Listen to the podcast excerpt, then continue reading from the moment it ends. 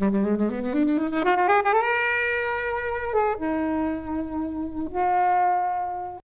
think I chose this because it's probably the weirdest film on Netflix, and it still kind of baffles me that it is on Netflix. I think it's I think it is one of those films that if you give it a chance, you could really get swept away with it. Just really, really, really loved the band.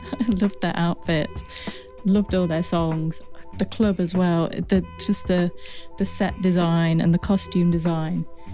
Brilliant. Sometimes it's difficult to, to know where you are. It's it's I think it's quite slippery, like a fish, you might say. Very good. I don't really know what I was expecting, but it, it wasn't this.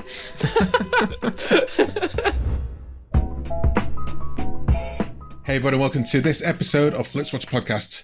Today I'm joined by Lillian, Hello.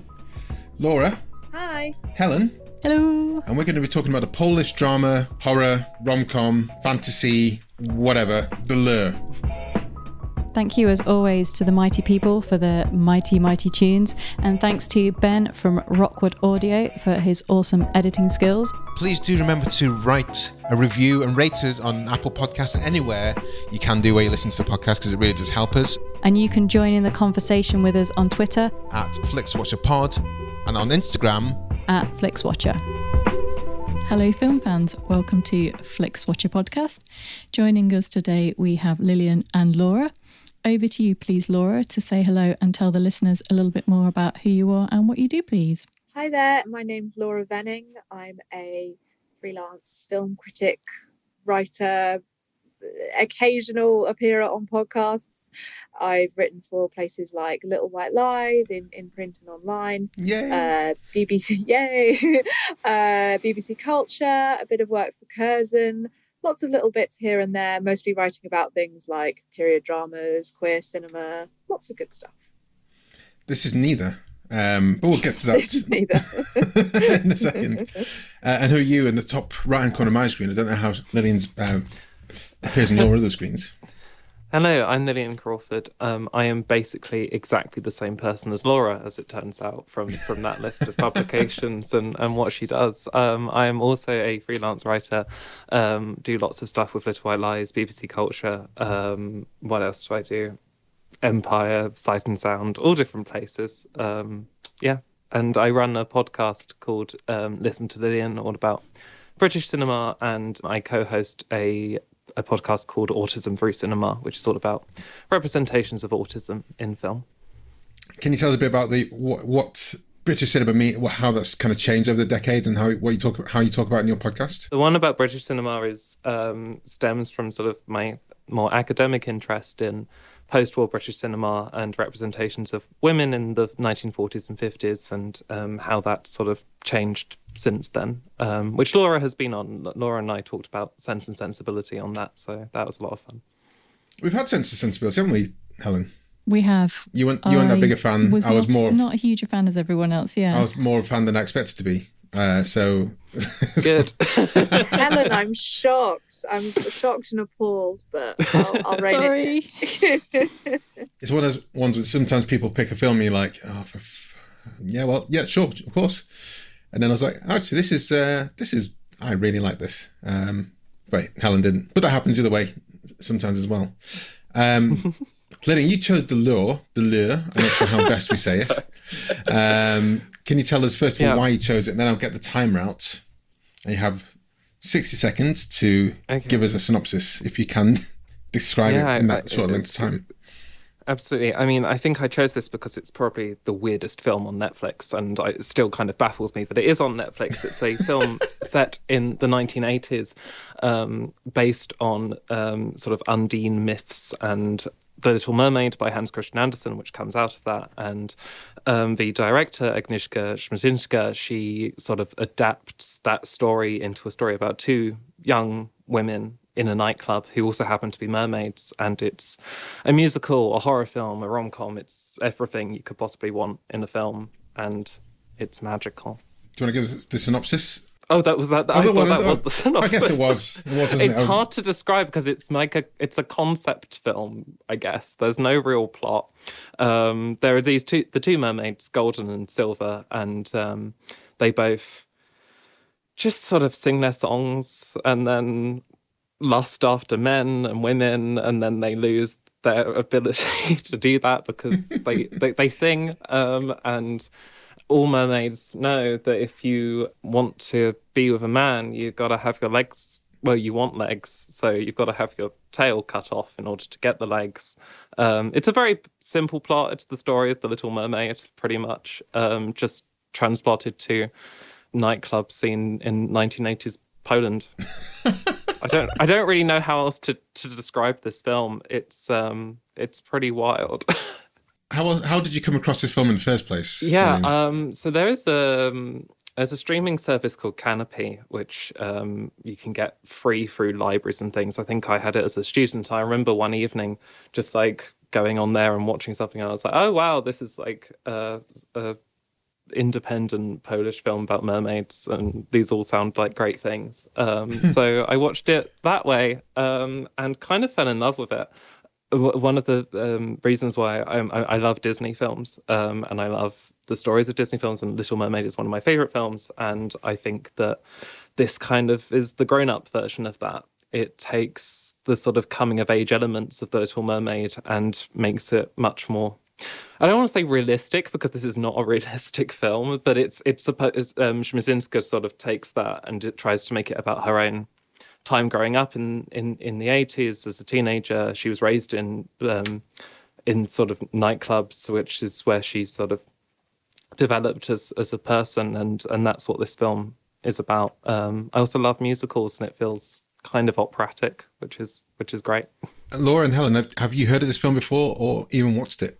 I had, yeah. I think I had even started it at, at some point, and and for some reason or another had drifted away.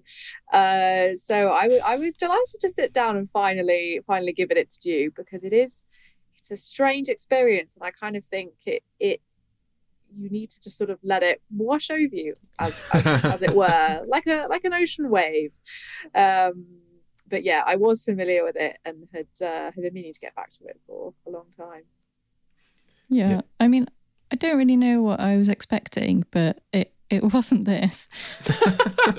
but that's like sometimes it's good to not have expectations met. Like, okay. I mean, just, this yeah. is this is exactly why we have guests that pick the films and not just myself and Helen each week picking films because it would just be the same. So boring. Would would never have this. Would never, we would never have had Sense and Sensibility had it not been for other people picking it. So it is. Um, you know, I'm astonished this film exists. Uh, thank you for picking it, Lillian.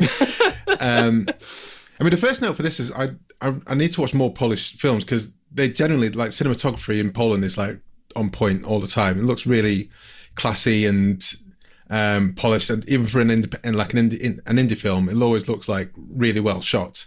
Um, I know Poland has a few like cinematography um, legends and festivals, so they really do dig that, and I think that shows here. But I, I, had no idea what was going on in this film. I um, it terrified me. Um, at no point was I aroused, uh, even though there's like naked. Oh, it women. didn't arouse you. No, I mean, no, even though okay. there's women because I think this film is incredibly sexy. I well, I didn't feel. I thought it was a bit. Um, to be fair, maybe it's maybe yeah. it's, it's it's it's women sort of e- eating men and then getting away. So may, may, may, maybe maybe that's not appealing. I don't know. Um, no, I think it is. well, I've never I've never found the concept of mermaids interesting. It's mm-hmm. a weird. I'm not sure how much of a fancy it is in real life, but the concept of a half half human, half fish um, isn't that appealing. And you know, when when it manifests and you know, oh look, I've got a hole which you can use. It's like that's actually quite gross. I um, and, and, I know what you said about it being more realistic, quote unquote, but this is this is more kind of accurate accurate representation of what a mermaid would be, rather than if you know, the Little Mermaid, which is one of my favorite Disney films as well. Um, so I was I was genuinely intrigued by it, but um, yeah, I'm still processing. I'm still very much processing. Laura, you have you? Mm. Why did you stop it the first time, and how have you finished processing this film for the first time? Yeah, I honestly can't quite remember why I drifted away from it. Um, I think, yeah, it's really not what I expected. I don't think it's what anyone expected. Uh, tonally, it's quite uh, quite, it's quite difficult to describe because it does veer from the sort of the what am I trying to say? It sort of veers from kind of what you might expect from a quote unquote dark fairy tale or Mm. dark modern fairy tale into these quite broadly exuberant um, kind of classic musical numbers. I'm thinking particularly of the this uh, sequence quite near the beginning where they go to the like shopping center. They go into like a department store, and that is very, you know, old Hollywood musical with these hundreds of extras and all doing flips and cartwheels and all kinds of stuff. Whereas like most of the music in the film is much more sort of drawing on that 80s setting. Um, and it's kind of got this sort of Greek chorus of other characters Mm. uh, who are sort of not really like that closely sort of they're not really that relevant to the the sort of main story, but they do kind of orbit this world. I'm thinking, for example, of like the lead singer of the the band in this sort of cabaret club, sort of strip uh, strip club, uh, where the mermaids come to work. Who, lo- I can't quite remember if it's the first shot of the film. I don't think it is, but very early on, you get like a really tight close up on her face, Mm. and that's a motif that's repeated a few times through it. I think that's one of the things I was thinking about when I was talking about cinematography because they shot they shoot people's faces like really well and clearly in this, um, which is super engaging. Carry on, sorry.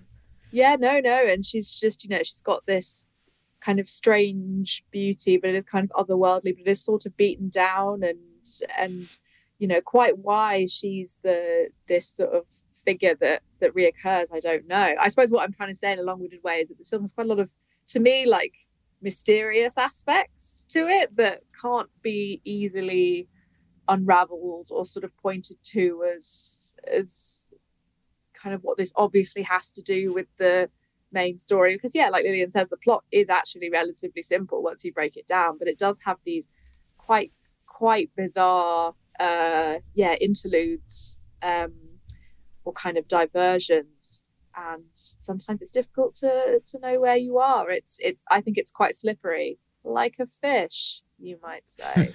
Very good. Well, I think I think that's part of the appeal of it, particularly in sort of there, there is a sort of a certain queerness to a lot of that, and to the fluidity of their sexualities, and to identity and the the changes of identity that that go on. Um, I mean, it's the one of the um, the mermaids isn't accepted by the the bassist who she who she likes in the band Figs and Dates, which is a great band name, um, and she he sort of requests that she go undergoes this this quite horrific procedure where she has her sort of tail cut off um, and replaced with, with with human legs with the cost of her her voice. She, it, it gives a certain rawness to a lot of sort of fairy tales and and that I find quite refreshing. Um, I should say that I'm I'm a massive um, fan of Powell and Pressburger, and Powell and Pressburger's films is something I really love. And um, they were going to make a film that was a sort of adaptation of The Little Mermaid, um, that was going to be a big sort of red shoes like ballet film, and there was it was going to be absolutely gorgeous, and they never made it. Um, and gosh that's I so think sad that, that must be one exactly, of those like exactly. I feel like this is the closest someone has come to actually realizing what that film. I mean, Powell and Pressburger would never have made for the. There's no way that this is the kind of film they would have made. But I, I guess when I watched it and having read that in sort of about, about the production history of that film that never really happened, I guess that's partly why I love it as much as I do, um, which I think is significantly more than most people who have seen this film. I know, Helen, you've been sli- slightly quiet on this. I mean, I guess I when did I watch it? Not last night, the the night before. So obviously, it's quite fresh in my in my mind. I find the fascination with the fascination with mermaids fascinating because they're men. Not you, obviously, Kobe, but a lot of men are obviously kind of drawn to the mermaid and the mermaid idea. But then, when they kind of are faced with the reality, they don't actually want the mermaid because they they want her, but they want her with legs. And the kind of wanting something but not actually wanting what that is. I find that quite interesting in this story. So there's there's that that going on, and then I just really, really, really loved the band. I loved their outfits, loved all their songs, the club as well. The just the the set design and the costume design, brilliant.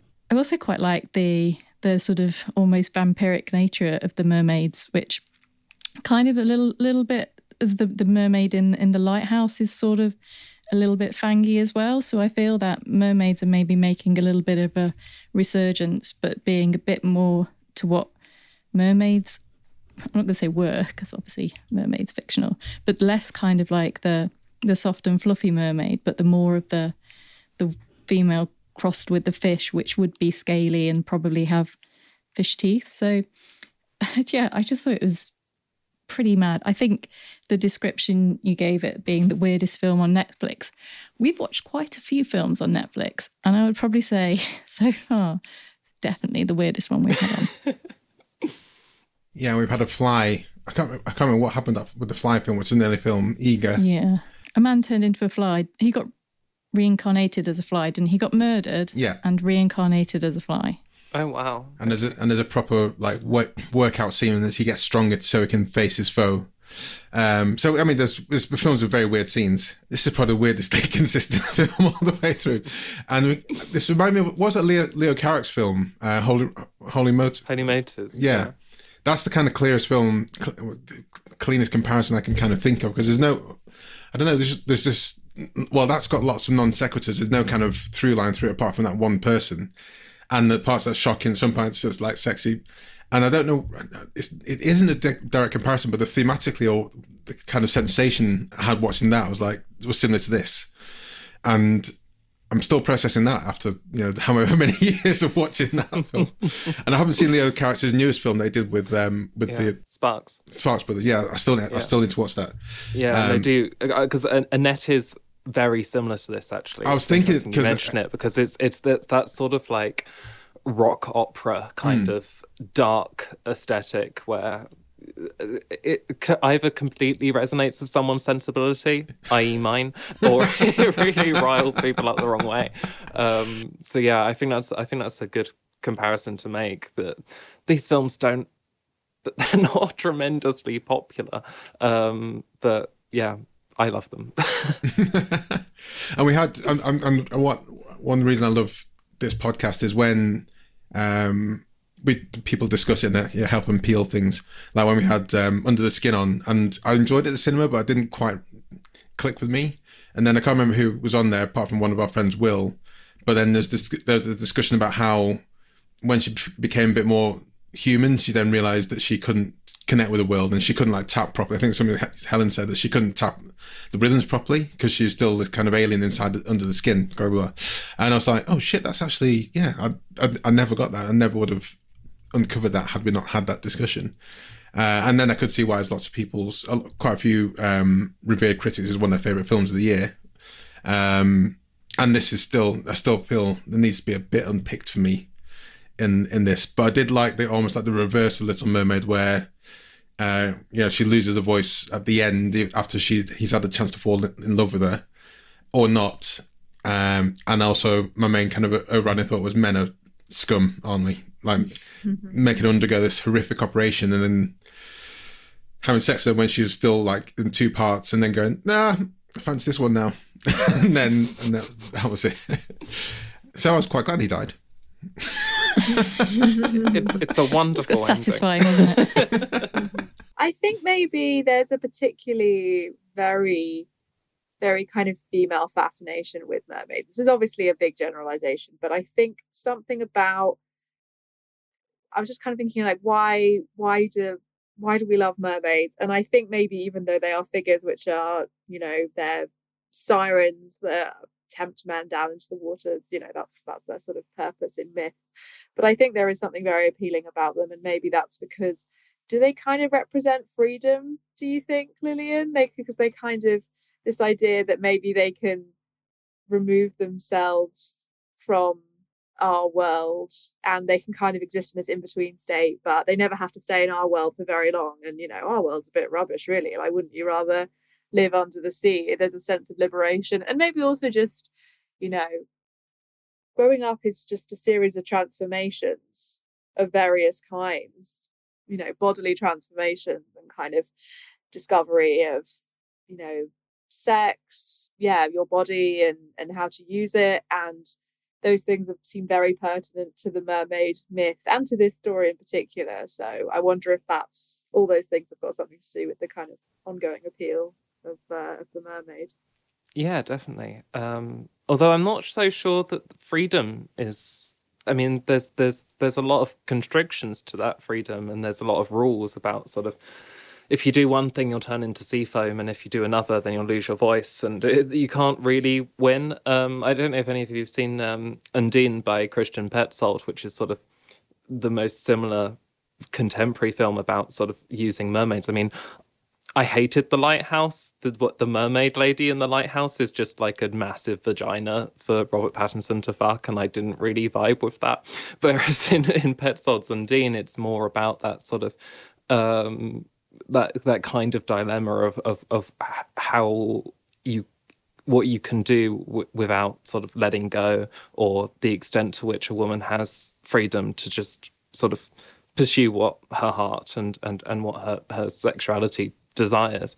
Um and i think that's what um is trying to do with with with this film. But you're you're right in sort of the terms of bodily transformation that there are there's another film about is it called blue fin or something? I can't remember what it's called. Do you know the one i mean? Um maybe not. I should have. I should have i should it's just i've just remembered that other uh, i've seen splash film exists. Ponyo and the little mermaid. Nice. And we're looking forward to seeing the next version of little mermaid. And i think that's it for mermaid ponyo kind of does something similar with that about mm. sort of uh, developing and growing up. And and I mean all of these stories are about that is where there are restrictions placed on women um, bodily or otherwise that that that are placed on sort of having a massive tail um, I guess. Is there anything else guys want to say before we head to the scores? Just that maybe that it, it made me feel inspired to like put loads of glitter on go out dancing. I don't know about you, but I was watching this the other night. Like, I haven't been out for a while. I need to do that. it looks fun. It's been too long. I think it does. It, there was that thing I think Helen nailed it as well. I'm not sure I was, I was as enamored with the club, uh, so with the with the uh, band as you were, but there was that thing about when you just go out, you're not sure where you're going to end up. You just go into this random bar, and it ends up being like the best night of your life because, and then and then you take your friends there the next time, and it's like so the worst place in the world. But it's one of those kind of places where um, it could be the best night or the worst night, depending on just a, a myriad of different variation of variables that you couldn't ever control. Uh, but you know, everyone else, everyone there seems to be having quite a nice time, didn't they?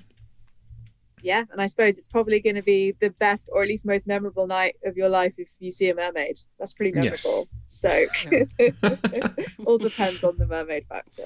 Just make sure she doesn't get too close to your larynx. okay, so we head to the scores.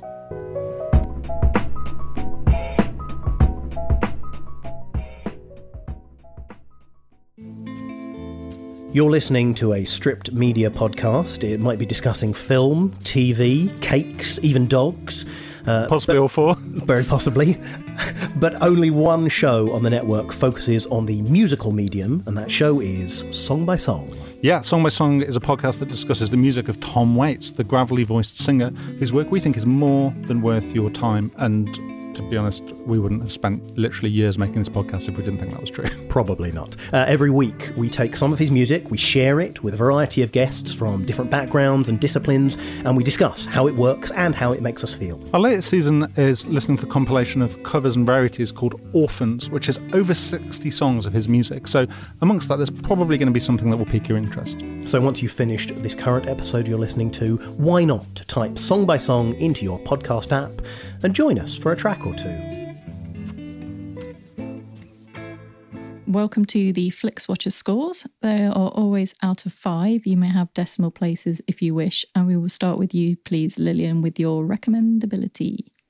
Um, this is very easily a five for me, hence why I have brought it to this podcast. Um, I think that everyone should see this film, and they will. I have I have no idea what they'll get out of it, but it's it's it's it, I can promise that it will be different to anything else you have seen before. Laura. Yes, I mean, oh, difficult. What does recommendability really mean? Um, I mean, I will say that when I described this film to my girlfriend the other night, they said, "No way, I'm going to bed." Um, and that's without even starting it. Yeah, yeah, but I think it's I think it is one of those films that if you give it a chance, you could really get swept away with it. So I think it probably balances out as about a three because it's certainly not for everyone, but it is truly one of a kind. Yeah, sure. Helen. I've already recommended it to someone, so it's off it's off to a good start. Um I think I would probably like sort of give some sort of maybe a little bit of a comparison. I think I'd probably say if you've kind of seen maybe like Raw and you kind of enjoyed a lot of things going on with that, if you're one of the people who enjoyed The Shape of Water, then yeah, maybe. And if okay, you Shape of like, Water, Mermaid, yeah, I can feel that as well. Sex fish fantasies, yeah. I mean, if if that's if you like fish, yeah, and musicals. Do you like sushi? I like sushi you like, you know, the way fish look and their scales and find them interesting and intriguing, then this is 100% for you. Um, but I am also going to recommend it to lots of people, like if they ask me for Halloween picks, um, just just for funsies. But going to go for solid four on it, I think, for this one because it is super weird but fun. I'm going to go for a 2.8 here. Um, I feel that I know there's a few people who are definitely I could recommend it to and say, look, it's going to be a bit strange. Just go with it. And then there'll be people who, if I thought about recommending it to, I would have to like sit them down a bit and like say it's going to go into places you don't want, you don't expect.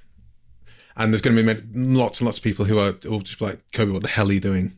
I want Fast and Furious, um, or something of, of that kind of ilk. Um, so yeah, I think I think two point eight feels about yeah about right for me. How do films like this get made? Because it generally is astonishing. I don't know what the pitch. I don't think it could be a Hollywood film, and this is why I got to love like independent and non-English language cinema. I think sometimes, uh, but I've no idea how popular this would have been in, in Poland when it first came out, or how well regarded it is. So I don't know, Lynn, is there any any background, I, any light? I'm, I'm really sorry, I, I, really don't know. Um, I, I've been thinking about this because it feels like it's incredibly impressive. As Laura said, like the, some of the musical numbers are huge, mm. and the effects are amazing, and the cinematography is incredible, and the, just everything about it. I mean, this film looks almost as good as The Shape of Water does, and that film mm. was almost certainly made for millions and millions more than this one was. So I really, I really don't know. Is the honest answer. Um, I'm just glad that it was. it and also, magically got washed up on the beach. Like exactly. I'm just continuing this metaphor. It just appeared out of the sea one day mysteriously. We just don't yeah. know. Yeah, because also the actors like properly into it as well, aren't they? There's no one that seems to be like, uh, as we had. Um, Robert De Niro on, on Jackie Brown recently, who at the start of that film is like almost thinking, "What the hell am I doing here? This is nonsense." and no one in this film seemed to be have that kind of um, that kind of shape to them. Um, so Lillian, repeat viewing score. Yeah, um, I've seen this film quite a few times, um, and will continue. will continue to do so. Um, and it is on Netflix. I can watch it to my heart's content. So I will give it a five again. Um, I also need to watch Smoczyńska's other films. Fugue, I've heard, is amazing, and her latest film, um, The Silent Twins, has not been released over here yet. So I'm very excited to see that. So yeah, I, um, I yeah, I'll just watch this film ad nauseam. Laura. I think I'd probably give this a three again. I think it's going to be a little while before I revisit it, but I happily would. And I sort of feel that on a second viewing, some of the slightly bizarre threads or diversions would kind of weave together more neatly, or maybe they wouldn't. I don't they, know. They the mystery is there. They don't. Okay, fair enough. That's fair enough. Also very valid.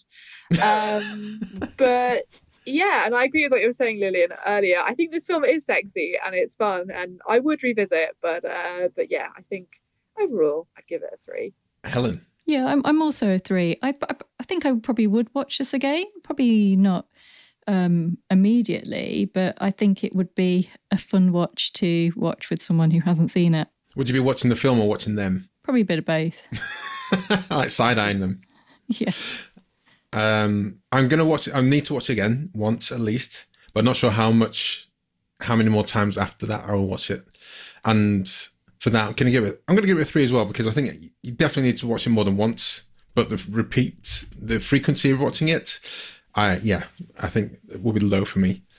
Small screen score, Lillian. Ah, this is a tricky one because I've only seen it on. Well, I've seen it on a laptop and I've seen it on a TV. So I guess I I would love to screen this. I think it would be incredible um, in a cinema um, with a with a packed audience where you just have to kind of really focus on it.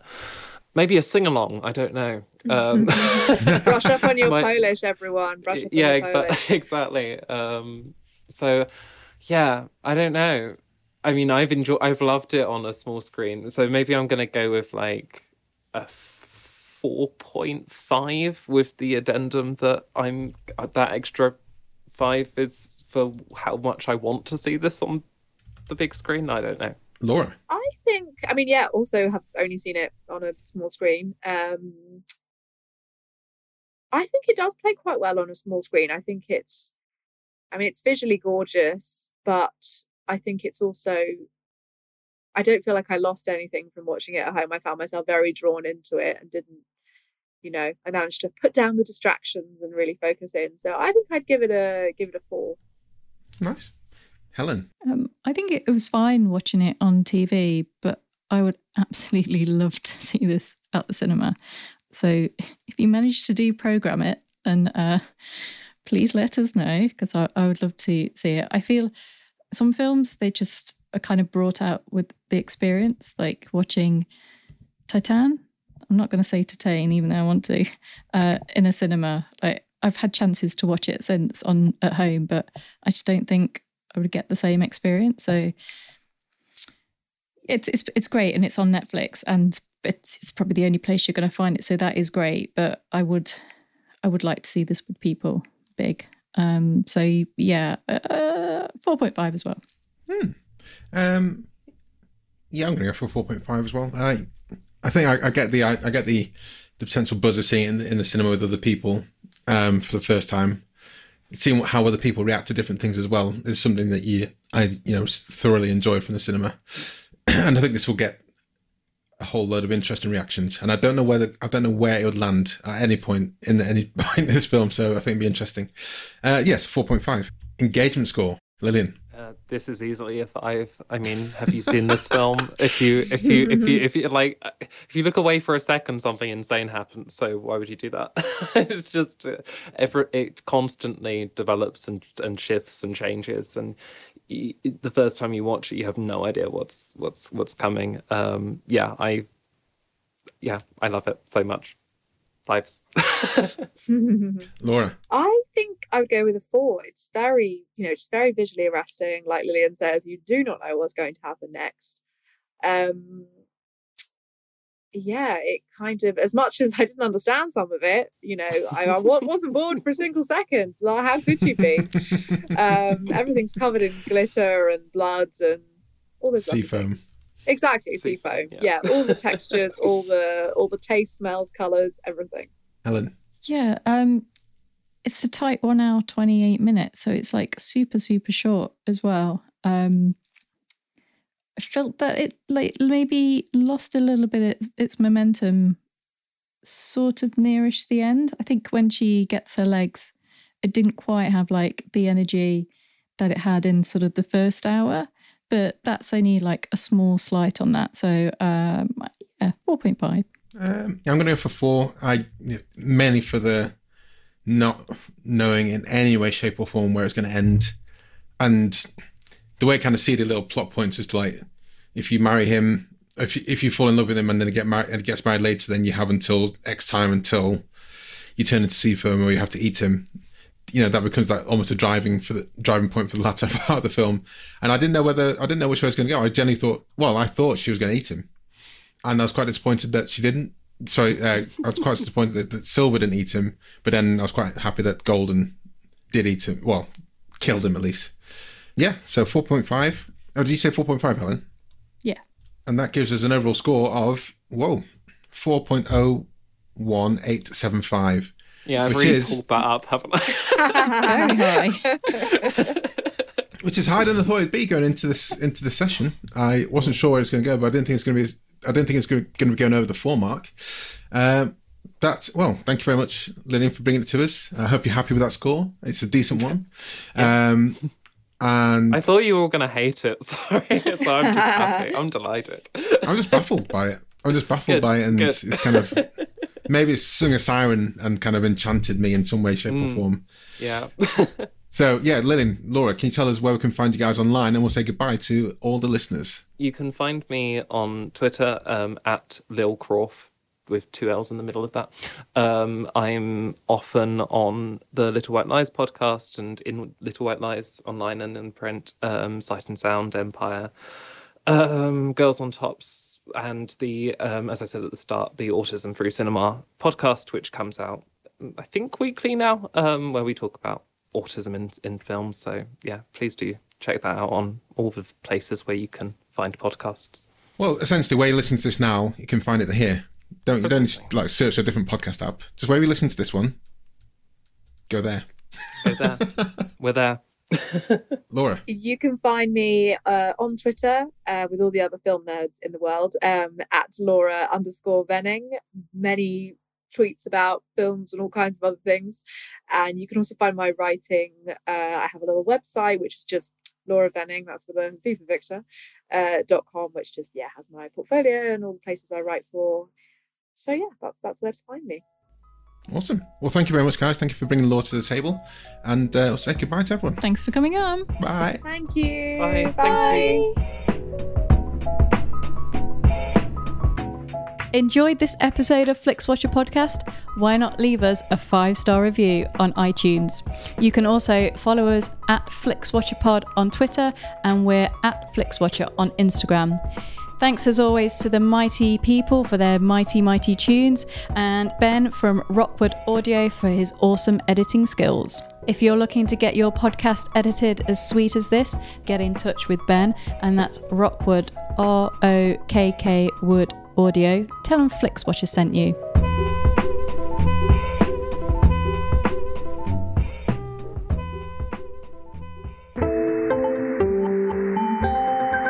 You just heard a stripped media production.